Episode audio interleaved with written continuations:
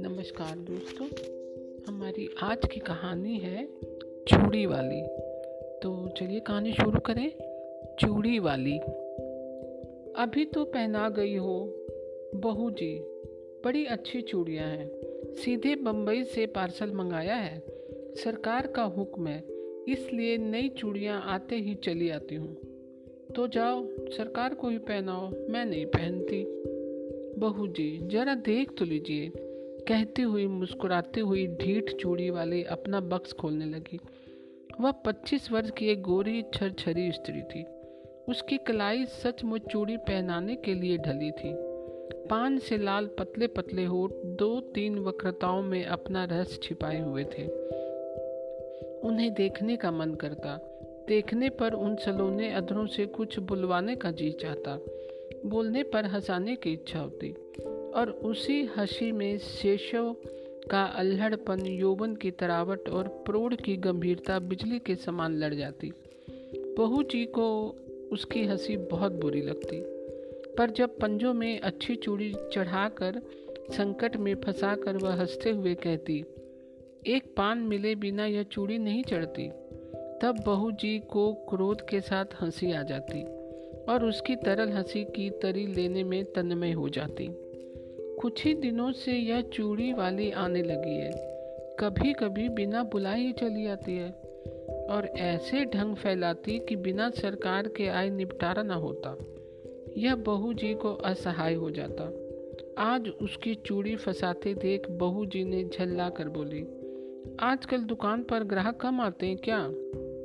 बहू जी, आजकल खरीदने की धुन में हूँ, बेचती हूँ कम। इतना कहकर कई दर्जन चूड़ियाँ बाहर सजा दी। स्लीपरों के शब्द सुनाई पड़े। बहू जी ने कपड़े संभाले, पर वह ढीठ चूड़ी वाली बालिकाओं के समान सिर टेढ़ा करके, यह जर्मनी की है, यह फ्रांसीसी है, यह जापानी है, कहती जाती थी। सरकार पीछे खड़े मुस्कुरा रहे थे। क्या रोज नई चूड़ियाँ पहनाने के लिए इन्हें हुक्म मिला है? बहू जी ने गर्व से पूछा। सरकार ने कहा, पहनो तो बुरा क्या है? बुरा तो कुछ नहीं, चूड़ी चढ़ाते हुए कलाई दुखती होगी। चूड़ी वाली ने सिर नीचा किए कनखियों से देखते हुए कहा, एक लहर सी लाली आँखों की ओर से कपोलों को तर करती हुई दौड़ जाती थी। सरकार ने देखा, एक लालसा भरी युवती व्यंग कर रही है। हृदय में हलचल मच गई। घबरा कर बोले, ऐसा है तो ना पहने। भगवान करे, रोज पहने। चूड़ी वाली आशीर्वाद देने के गंभीर स्वर में पूर्णा के समान बोली अच्छा तुम अभी जाओ। सरकार और चूड़ी वाले दोनों की ओर देखते हुए बहू जी ने झुंझलाकर कहा तो क्या मैं लौट जाऊँ? आप तो कहती थी ना कि सरकार को ही पहनाओ तो जरा उनसे पहनने के लिए कह दीजिए। निकल मेरे यहाँ से, कहते हुए बहू जी की आँखें तिलमिला उठी। सरकार धीरे से निकल गए। अपराधी के समान सिर नीचा किए चूड़ी वाली अपनी चूड़ियाँ बटोर कर उठी। हृदय की धड़कन ने अपनी रहस्यपूर्ण निश्वास छोड़ती हुई चली गई। चूड़ी वाली का नाम था विलासिनी। वह नगर की एक प्रसिद्ध नर्तकी की कन्या थी। उसके रूप और संगीत कला की सुविख्याति थी। वैभव भी कम न था। विलास और प्रमोद का पर्याप्त संभार मिलने पर भी उसे संतोष न था। हृदय में कोई अभाव खटकता था। वास्तव में उसकी मनोवृत्ति उसके व्यवसाय के प्रतिकूल थी। कुल बधु बनने की अभिलाषा हृदय में और दापन, दाम्पत्य सुख का स्वर्गीय स्वप्न उसकी आँखों में समाया था। स्वच्छंद प्रणय का व्यापार अरुचिकर हो गया, परंतु समाज उससे हिंस पशु के समान संसक था। उसके आश्रय मिलना असंभव जानकर विलासली ने छल के द्वारा वही सुख लेना चाहा। यह उसकी सरल आवश्यकता थी। क्योंकि अपने व्यवसाय में उसका प्रेम क्रय करने के लिए बहुत से लोग आते थे, पर विलासिनी अपना हृदय खोलकर किसी से प्रेम ना कर सकती थी। उन्हीं दिनों सरकार के रूप, यौवन और चरित्र ने उसे प्रलोभन दिया। नगर के समीप बाबू विजय कृष्ण की अपनी जमींदारी में बड़ी सुंदर अटालिका थी। वहीं रहते थे। उनके अनुचरण और प्रजा उन्हें सरकार कहकर पुकारती थी। विलासिनी की आँखें विजय कृष्ण पर गड़ गई। अपना चीर संचित मनोरथ पूर्ण करने के लिए वह कुछ दिनों के लिए चूड़ी वाली बन गई थी। सरकार चूड़ी वाली को जानते हुए भी अनजान बने रहे। अमीरों का एक कौतुक था। एक खिलवाड़, समझकर उसके आने जाने में बाधा ना देते। विलासनी के कलापूर्ण सुंदर ने जो कुछ प्रभाव उनके मन पर डाला था उसके लिए उसने सुरुचिपूर्ण मन से अच्छा बहाना खोज लिया था। वे सोचते थे, बहू जी का कुल बधु जनोचित सुंदर और वैभव की मर्यादा देखकर चूड़ी वाली स्वयं पराजय स्वीकार कर लेगी और अपना निसफल प्रयत्न छोड़ देगी। तब तक यह एक अच्छा मनोविनोद चल रहा है। चूड़ी वाले अपने कौतूहलपूर्ण कौशल में सफल न हो सकी थी। परंतु बहू जी के आज के दुर्व्यवहार ने प्रतिक्रिया उत्पन्न कर दी और चोट खाकर उसने सरकार को घायल कर दिया। अब सरकार प्रकाश रूप से उसके यहाँ आने जाने लगे। विलास रजनी का प्रभात भी चूड़ी वाली के उपवन में कटता। कुल मर्यादा, लोक लाज और जमींदारी सब एक और और चूड़ी वाली अकेले। दलान में कुर्सियों पर सरकार और चूड़ी वाले बैठकर रात्रि जागरण का खेद मिटा रहे थे। पास ही अनार का वृक्ष था। उसमें फूल खिले थे। एक बहुत ही छोटी काली चिड़िया उन फूलों में चोंच डालकर मकरद पान करती और कुछ केसर खाती। फिर हृदय भी मोहक कल नाद करती हुई उड़ जाती। सरकार बड़ी देर से कौतुक देख रहे थे। बोले, इसे पकड़ कर पालतू बनाया जाए तो कैसा? हम्म यह फूल सूँगी है। पिंजरे में जी नहीं सकती। उसे फूलों का प्रदेश ही जिला सकता है। स्वर्ण पिंजर नहीं। उसे खाने के लिए फूलों की केसर का चारा और पीने के लिए मकरंद मजरा कौन जुटवाएगा? पर इसकी सुंदर बोली, संगीत, कला की चरम सीमा है। वीणा में भी कोई कोई मीड़ ऐसी निकलती होगी। इसे अवश्य पकड़ना चाहिए। जिसमें बाधा नहीं, बंधन नहीं, जिसका सुंदर स्वच्छंद है, उस असाधारण प्राकृतिक कला का मूल्य क्या बंधन है?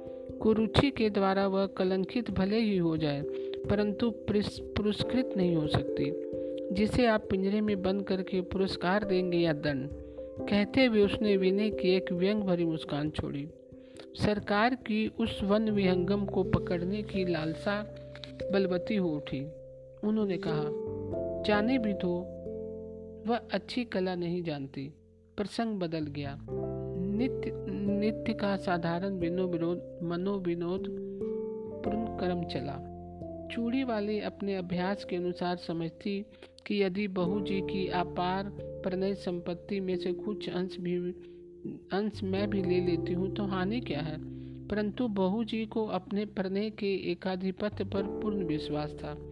वह निष्क्रिय प्रतिरोध करने लगी। राज्य के भयानक आक्रमण से वह घुलने लगी। और सरकार वन विहंगनी विलासनी को स्वागत करने में दंचित हुए। रोगी की सुश्रवा और सेवा में कोई कमी न थी, परंतु एक बड़े मुकदमे में सरकार का उधर सर्वस्वांत हुआ, इधर बहू जी चल बसी। चूड़ी वाली ने समझा कि उसकी पूर्ण विजय हुई, पर बात कुछ दूसरी थी। विजय कृष्ण का वह एक विनोद था। जब सब कुछ चला गया, तब विनोद लेकर क्या होगा? एक दिन चूड़ी वाले से छुट्टी मांगी। उसने कहा, कमी किस बात की है? मैं तुम्हारी ही हूँ, पर सब विभव भी तुम्हारा है। विजय कृष्ण ने कहा, मैं वेश्या की दी हुई जीविका से पेट पालने में असमर्थ हूँ। चूड़ी वाली बिलखने लगी। विनय किया। रोई, गिड़गिड़ाई, पर विजय कृष्ण चले ही गए। वह सोचने लगी कि अपना व्यवसाय और विजय की गृहस्थी बिगाड़ कर जो सुख खरीदा था, उसका कोई मूल्य नहीं। मैं कुल वधु होने की उपयुक्त नहीं। क्या समाज के पास इसका कोई प्रतिकार नहीं? इतनी तपस्या और इतना स्वार्थ त्याग व्यर्थ है। परंतु विलासनी यह न जानती थी कि स्त्री और पुरुष संबंधी समस्त अंतिम निर्णय करने में समाज कितना उदार क्यों न हो। दोनों पक्षों को सर्वथा संतुष्ट नहीं कर सका। और ना कर सकने की आशा है। यह रहस्य सृष्टि को उलझा रखने की कुंजी है। विलासनी ने बहुत सोच समझकर अपनी जीवनचर्या बदल डाली। सरकार से मिली हुई जो कुछ संपत्ति थी, उसे बेचकर पास ही के एक गाँव में खेती करने के लिए भूमि लेकर आदर्श हिंदू गृहस्थ की तपस्या करने में अपना बिखरा हुआ मन उसमें लगा दिया। उसके कच्चे मकान के पास एक विशाल वट वृक्ष और निर्मल जल का सरोवर था। सरोवर था। वहीं बैठकर चूड़ी वाली ने पथिकों की सेवा करने का संकल्प लिया। थोड़े ही दिनों में अच्छी खेती होने लगी और अन्न से उसका घर भरा रहने लगा। भिखारियों को अन्न देकर उन्हें खिला देने से उसे अकथनीय सुख मिलता था। धीरे धीरे दिन ढलने लगा। चूड़ी वाली को सहेली बनाने के लिए यौवन का यह तीसरा पहर करुण, करुणा और शांति को पकड़ लाया। उस पथ से चलने वाले पथिकों को दूर से किसी कला कुशल कंठ की तान सुनाई पड़ती। अब लो नसानी अब ना नसेही वट वृक्ष के नीचे एक अनाथ बालक नंदू को चना और गुड़ की दुकान चूड़ी वाली ने करा दी। जिन पथिकों के पास पैसे ना होते, उनका मूल्य वह स्वयं देकर नंदू की दुकान में घाटा न होने देती। और पथिक भी विश्राम किए बिना उस तालाब से ना जाता। कुछ ही दिनों में चूड़ी वाली का तालाब विख्यात हो गया। संध्या हो चली थी। पखेरुओं का बसेरे की ओर लौटने का कोलाहल मचा और वृक्ष वृक्ष में चहल पहल हो गई। चूड़ी वाली चरनी के पास खड़ी बैलों को देख रही थी। दालान में दीपक जल रहा था। अंधकार उसके घर और मन में बरजोरी घुस रहा था। कोलाहल शून्य जीवन में भी चूड़ी वाली को शांति मिली। ऐसा विश्वास नहीं होता था। पास ही उसकी पिंडलियों से सिर रगड़ता हुआ कलुआ दुम हिला रहा था। सुखिया उसके लिए घर में से कुछ खाने को ले आई थी, पर कलुआ उधर न देखकर अपनी स्वामिनी से स्नेह जता रहा था। चूड़ी वाली ने हँसते हुए कहा, चल, तेरा दुलार हो चुका, जा खा ले। चूड़ी वाली ने मन में सोचा, कंगाल मनुष्य स्नेह के लिए क्यों भीख माँगता है? वह स्वयं नहीं करता। नहीं तो तृण विरुद्ध तथा तथा पशु पक्षी भी तो स्नेह करने के लिए प्रस्तुत हैं। इतने में नंदू ने आकर कहा, माँ, एक बटोही बहुत थका हुआ अभी आया है। भूख के मारे वह जैसे शिथिल हो गया है। तूने क्यों नहीं दिया, दे दिया? लेता भी नहीं। कहता है, तू बड़ा गरीब लड़का है, तुझसे ना लूँगा। चूड़ी वाली वट ब्रिज की ओर चल पड़ी। अंधेरा हो गया। पथिक जड़ का सहारा लेकर लेटा था। चूड़ी वाली ने हाथ जोड़कर कहा, महाराज, आप कुछ भोजन कीजिए। तुम कौन हो? पहले की एक वेश्या। छी, मुझे पड़े रहने दो। मैं नहीं चाहता कि तुम मुझसे बोलो भी, क्योंकि तुम्हारा व्यवसाय कितने ही सुखी घरों को उजाड़ कर शमशान बना देता है। महाराज, हम लोग तो कला के व्यवसायी हैं। यह अपराध कला का मूल्य लगाने वालों की कुरुचि और कुसंगीत इच्छा का है। संसार में बहुत से निर्लज, स्वार्थपूर्ण व्यवसाय चलते हैं। फिर इसी पर इतना क्रोध क्यों?